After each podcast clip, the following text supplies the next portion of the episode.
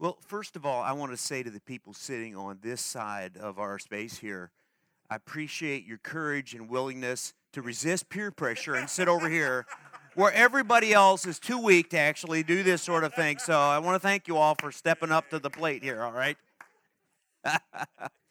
And Ugo, welcome back. Even though you chickened out and followed the crowd over here, it's good to have you back here with us.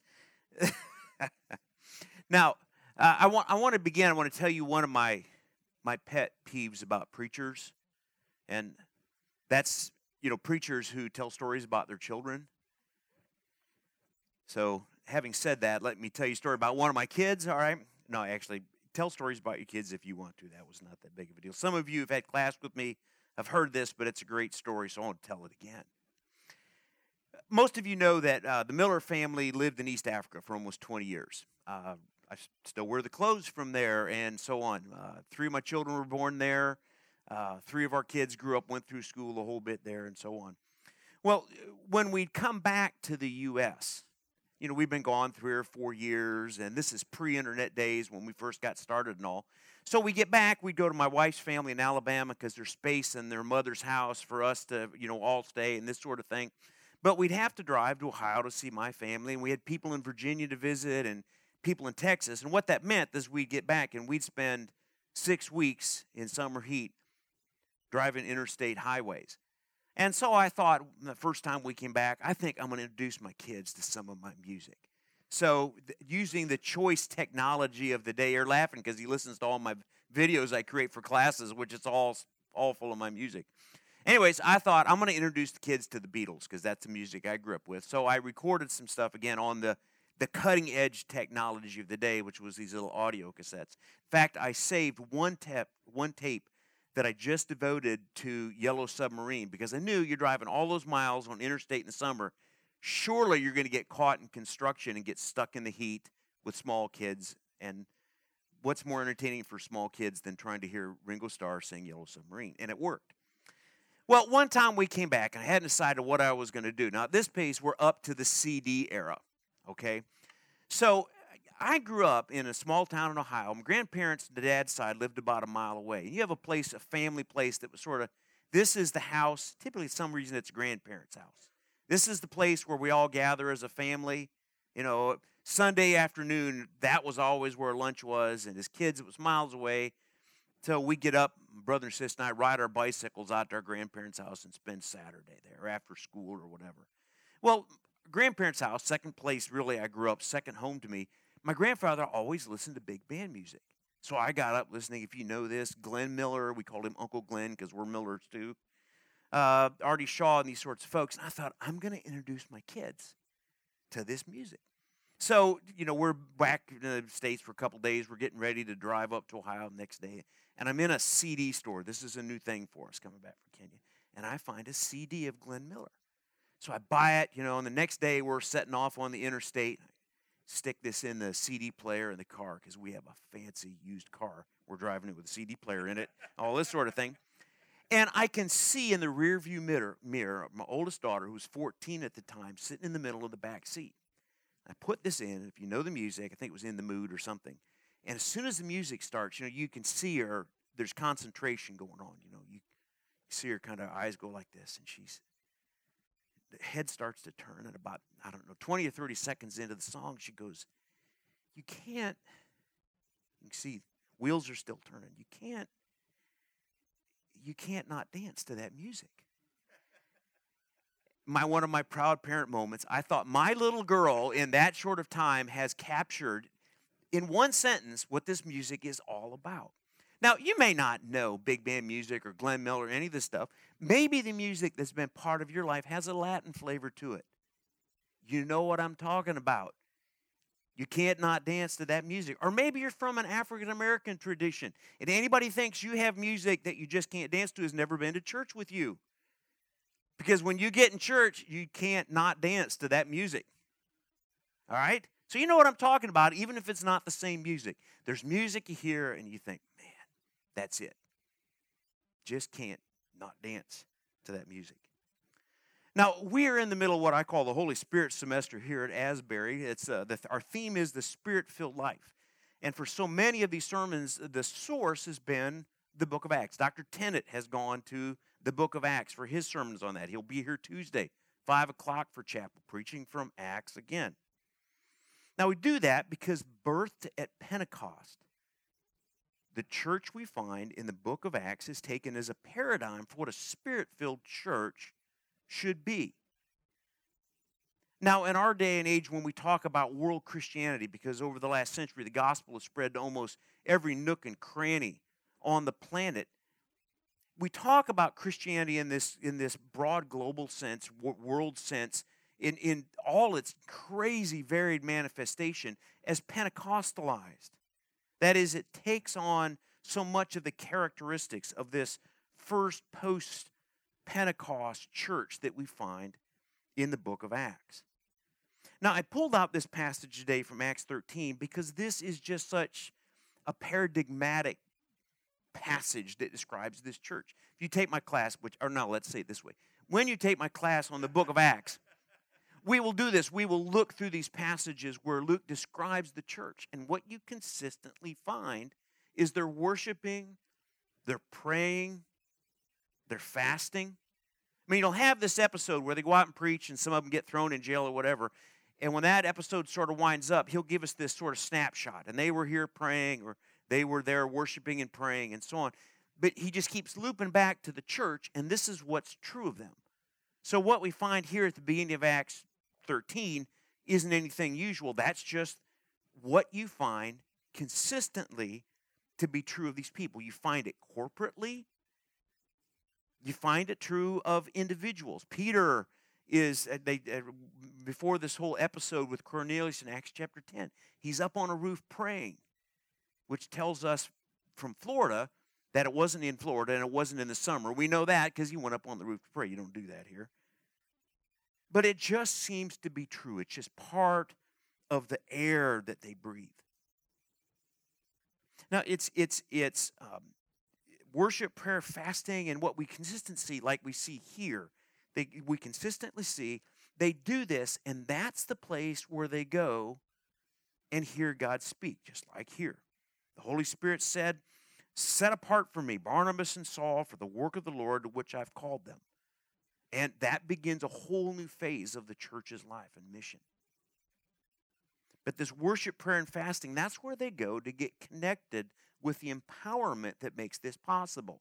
They didn't get a text. The Holy Spirit said to them, "Set apart these people for me. This is what I'm about to do."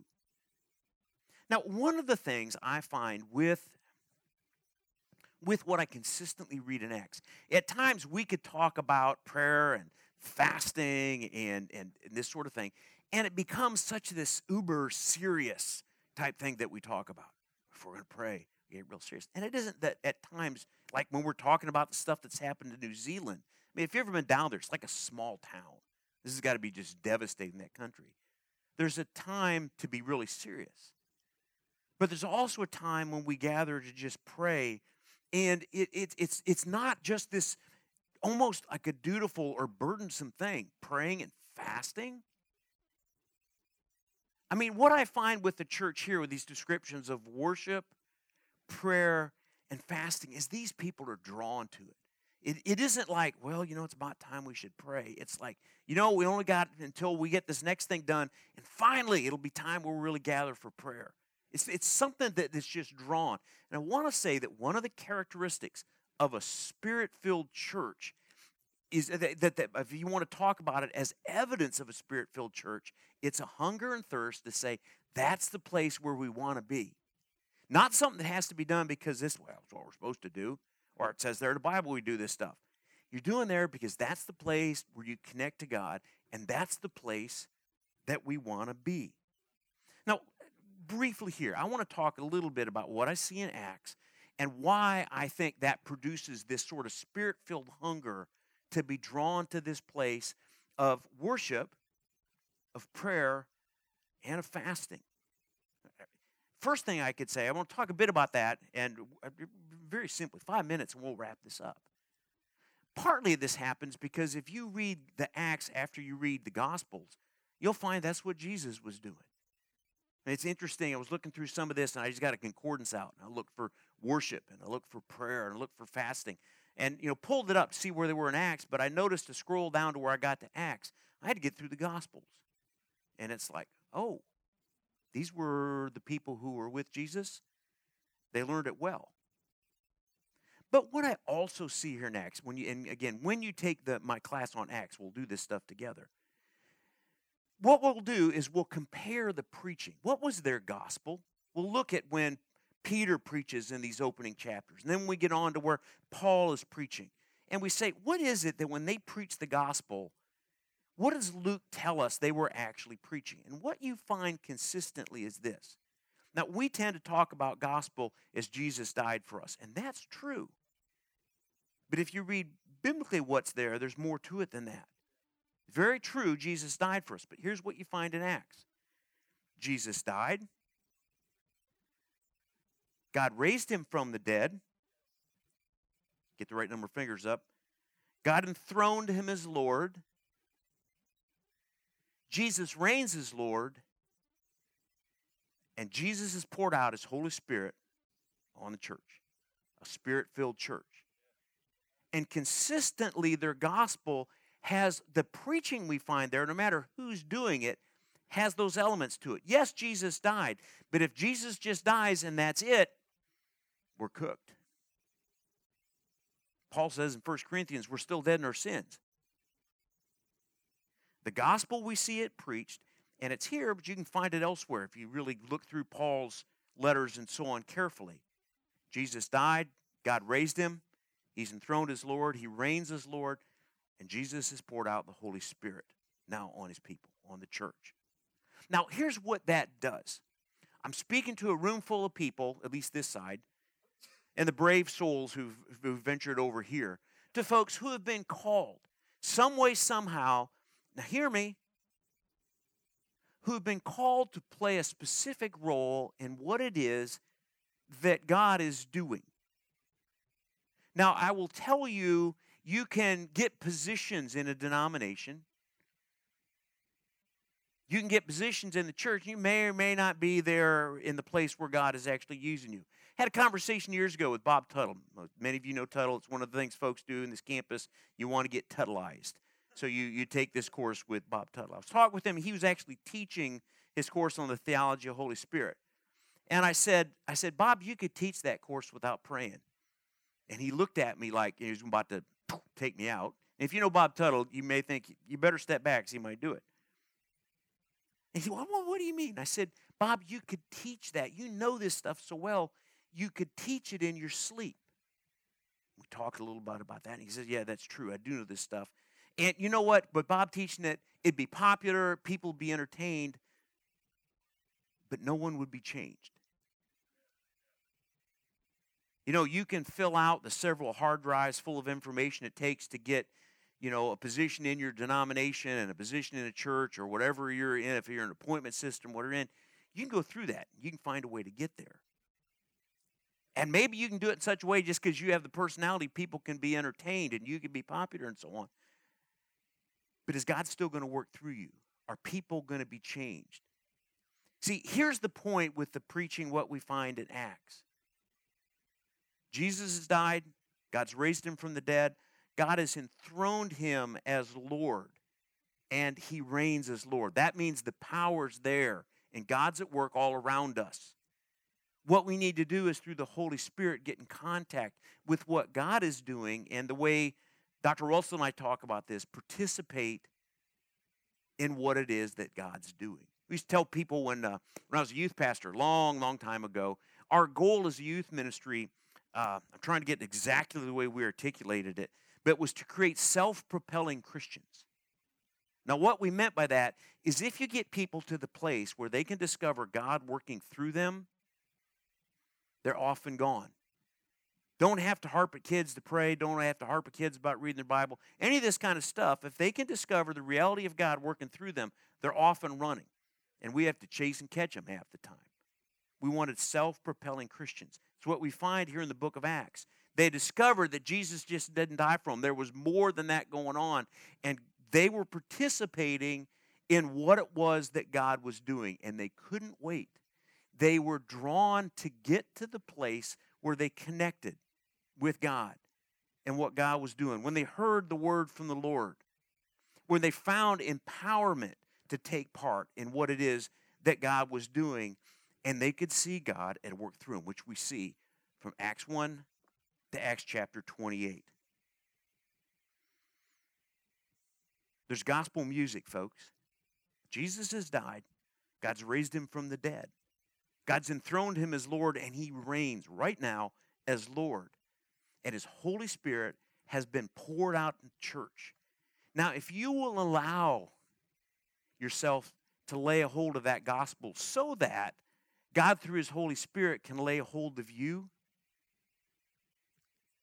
you can't not dance to that music. May God make us a people who are tuned in, who can hear the Spirit of the Lord, and we dance. We dance to that music. Let's pray together.